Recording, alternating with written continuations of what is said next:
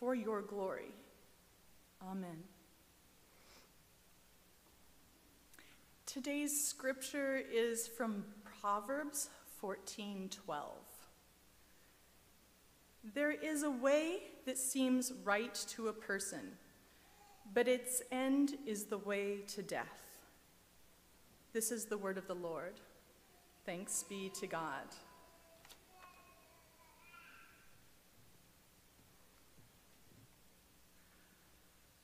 So, in Enfield, Connecticut, which is at the northernmost uh, part of Connecticut, where it touches Massachusetts, there is a uh, there's an intersection today that you can go to, and that intersection has there's a, there's a Catholic school right there, and there's uh, like most intersections with a crosswalk, uh, you would see maybe a little landscaping kind of area, and there's a, a place that has uh, mulch and little plants there. And if you look closely, uh, when you stand there at that crosswalk, you'll see a large rock and the rock has printed on it, uh, there's kind of a plaque there, and on that rock is printed, This is the location where Jonathan Edwards preached, Sinners in the Hands of an Angry God.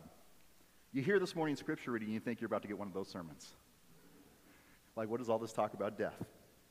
Now, just to give you a little modern update, when I went and saw the rock in Enfield, I enjoyed it, took some pictures, and then I went to Chick fil A. So, just kind of more of a 21st century visit to the rock uh, there. But August 5th, 882, it's a, that's a date a long time ago uh, in history. There's a ruler of one of the French kingdoms. His name's Louis III.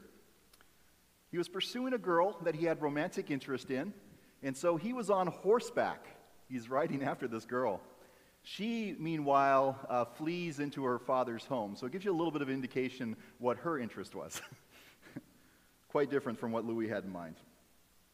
She's on foot, Louis on horseback. And so it goes. There's a reason here why your parents told you not to ride your horse in the house. We're about to find out why.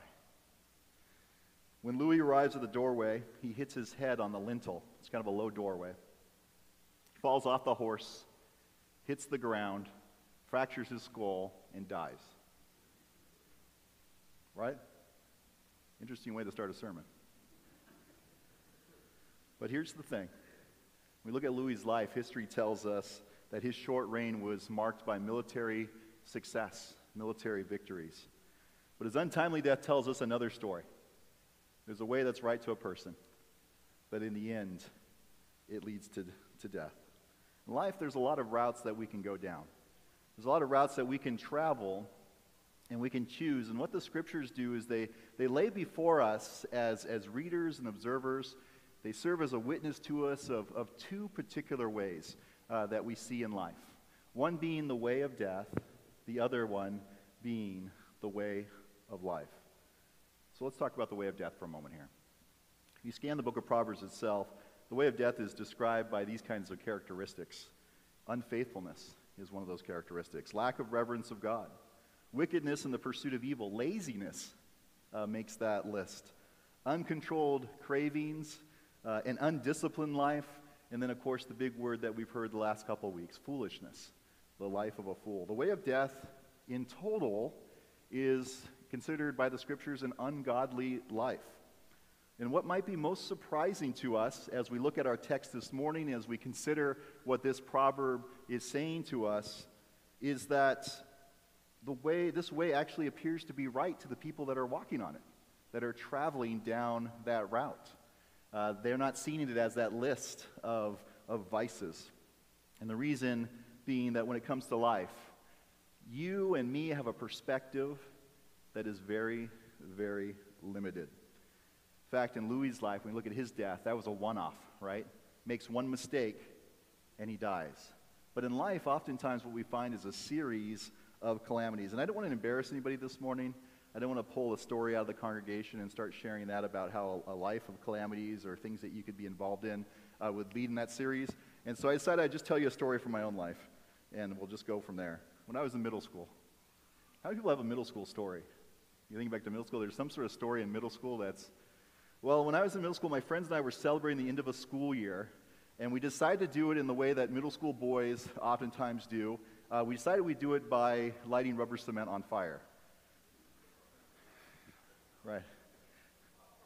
So we, um, at the time, elementary school teachers were encouraging us to purchase a rubber cement. And one of the guys in our group had, he happened to have one of these jars left over in his bag by the time we reached middle school, and he pulled it out. Now, back then, I should add here that rubber cement actually came in a glass jar. So today, I think it comes in a plastic container, but back then it came in a glass jar. That's important to the story.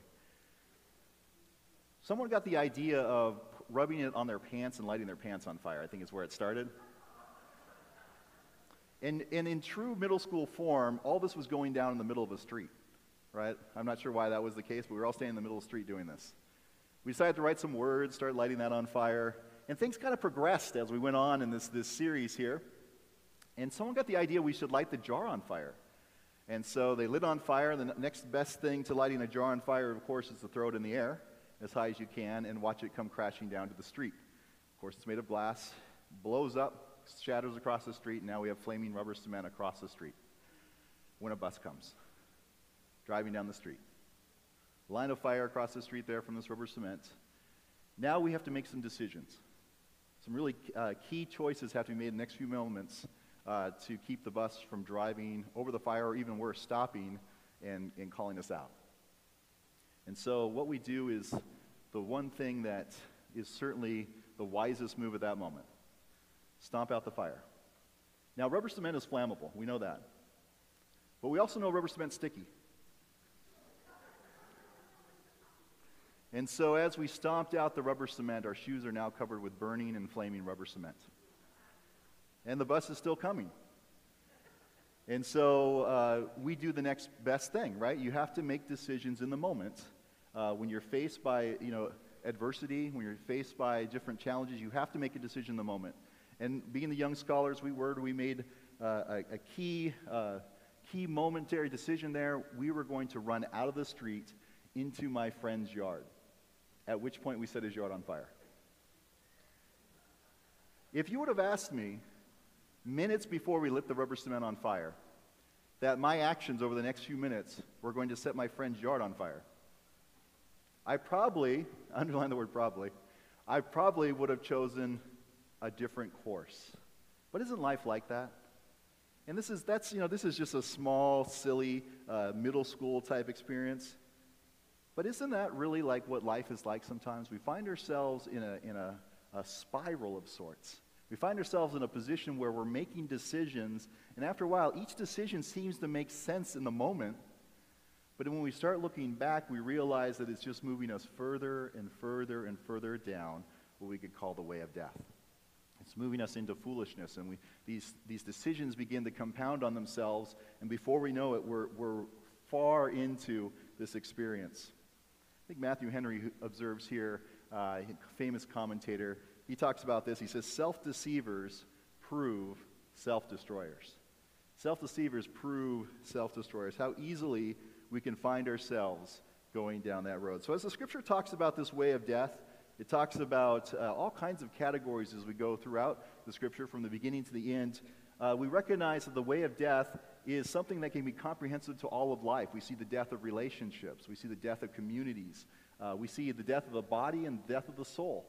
And so we see all these different places where our actions and decisions, particularly on a grand, larger scale, can lead to the death of all these different places. And it's so easy for us to get down that path. So easy that Jesus warns his disciples in Matthew 7. Remember what he said there? He says, Enter through the narrow gate, for the gate is wide and the road is easy that leads to destruction. And there are many who take it. For the gate is narrow and the road is hard that leads to life, and there are few who find it. Jesus offers that warning to us because he knows how easy it is for us to go down that way of death. And it's a serious thing for us to, to recognize here as a church when we think about the way of death and where people are at in this congregation, but also in this community. First John, if you remember, in First John chapter 5, actually advises the church that we're to be ones who actually pray for those who find themselves on that way of death. Uh, John will write this. He says, If you see your brother or sister committing what is not a mortal sin, you will ask, and God will give life to such a one, to those whose sin is not mortal. Mortal sin simply being this the sin that kills you right away you're not doing a Louis III type of thing, um, but you're involved in a pathway, that, that road, that way of death, we as a church are to be in prayer for one another. And the church all the time sees expressions of the way of death. We see people who get trapped in addiction. We see people who get trapped in bad decision making. We see people who get trapped in places where they start blowing up their lives. And that happens all the time in the church because the church is full of people. And that's what people do. But what we do as a church is different than the call, the general call to community. When we think about outside the church, there's not the call to pray for one another. There's not the call to be covenanted with one another, to walk alongside each other, even in our deepest places of regret and brokenness. And so the way of death is a, path, uh, is a path we certainly walk down, but it's not the only way the scriptures talk about. The second way is the way of life.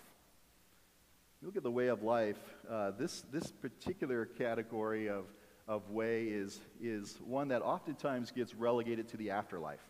We immediately say, you know, we're, when we're talking about the way of life, uh, folks will jump immediately to we're talking about things like heaven and what happens after you die.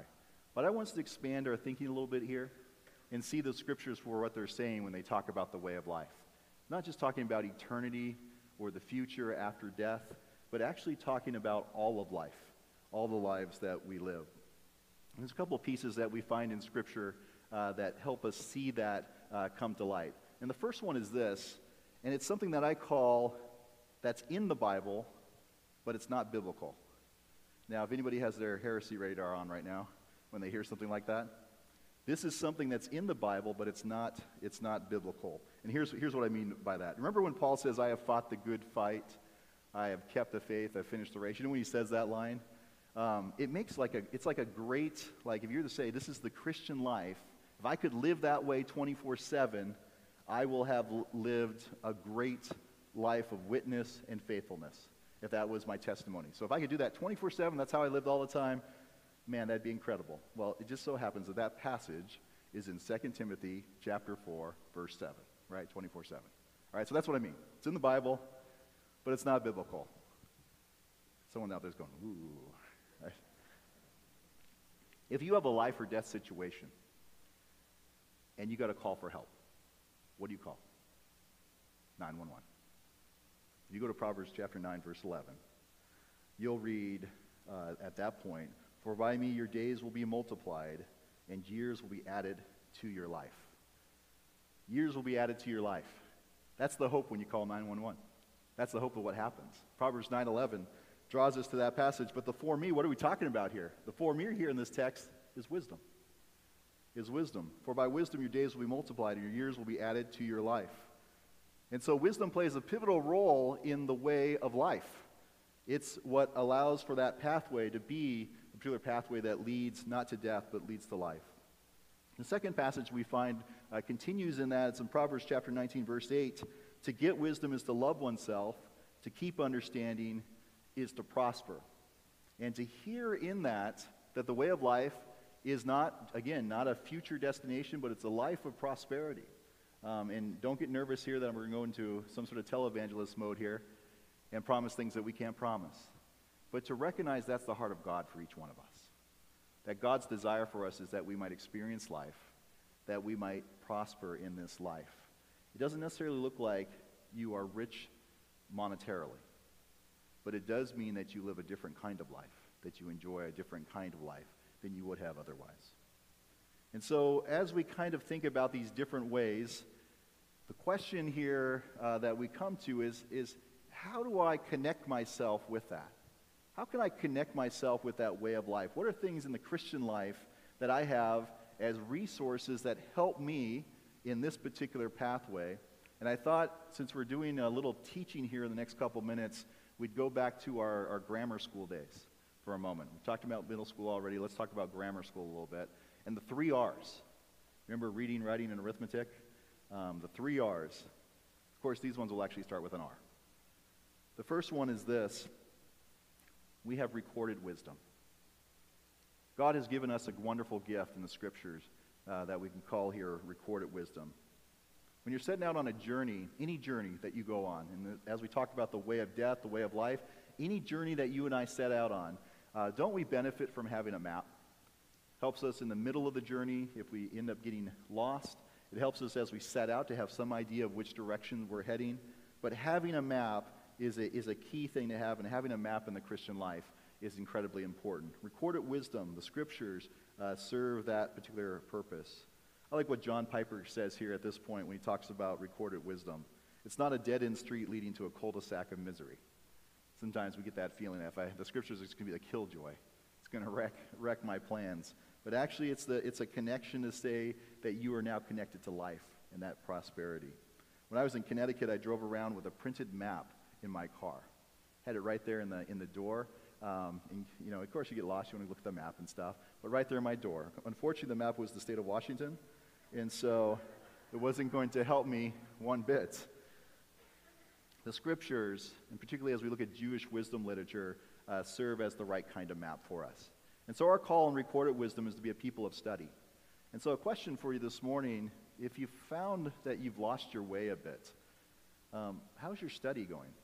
How's your study of Scripture look these days?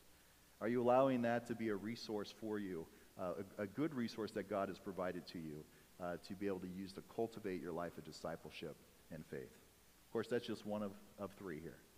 Second one is this as we think about wisdom, not just recorded wisdom, but requested wisdom. Requested wisdom. The scriptures talk about this requested wisdom.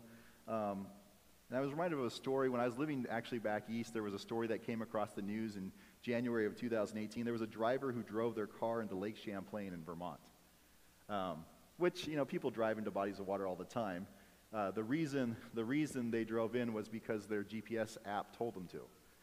And um, said, take a turn, and they drove into the lake. You can have the map. You can have the map. But sometimes it's not enough because you either at that moment struggle to understand what you're reading or there's all kinds of factors that are going on uh, in your heart and your life that are preventing you from uh, spending uh, the type of time you need to uh, there. And so God has graciously provided to us yet another layer of wisdom. Not something that's done um, for us to say this replaces it, but it's another layer for us, and it's this requested wisdom. You remember uh, in uh, James 1:5, if any of you is lacking in wisdom, ask God who gives to all generously.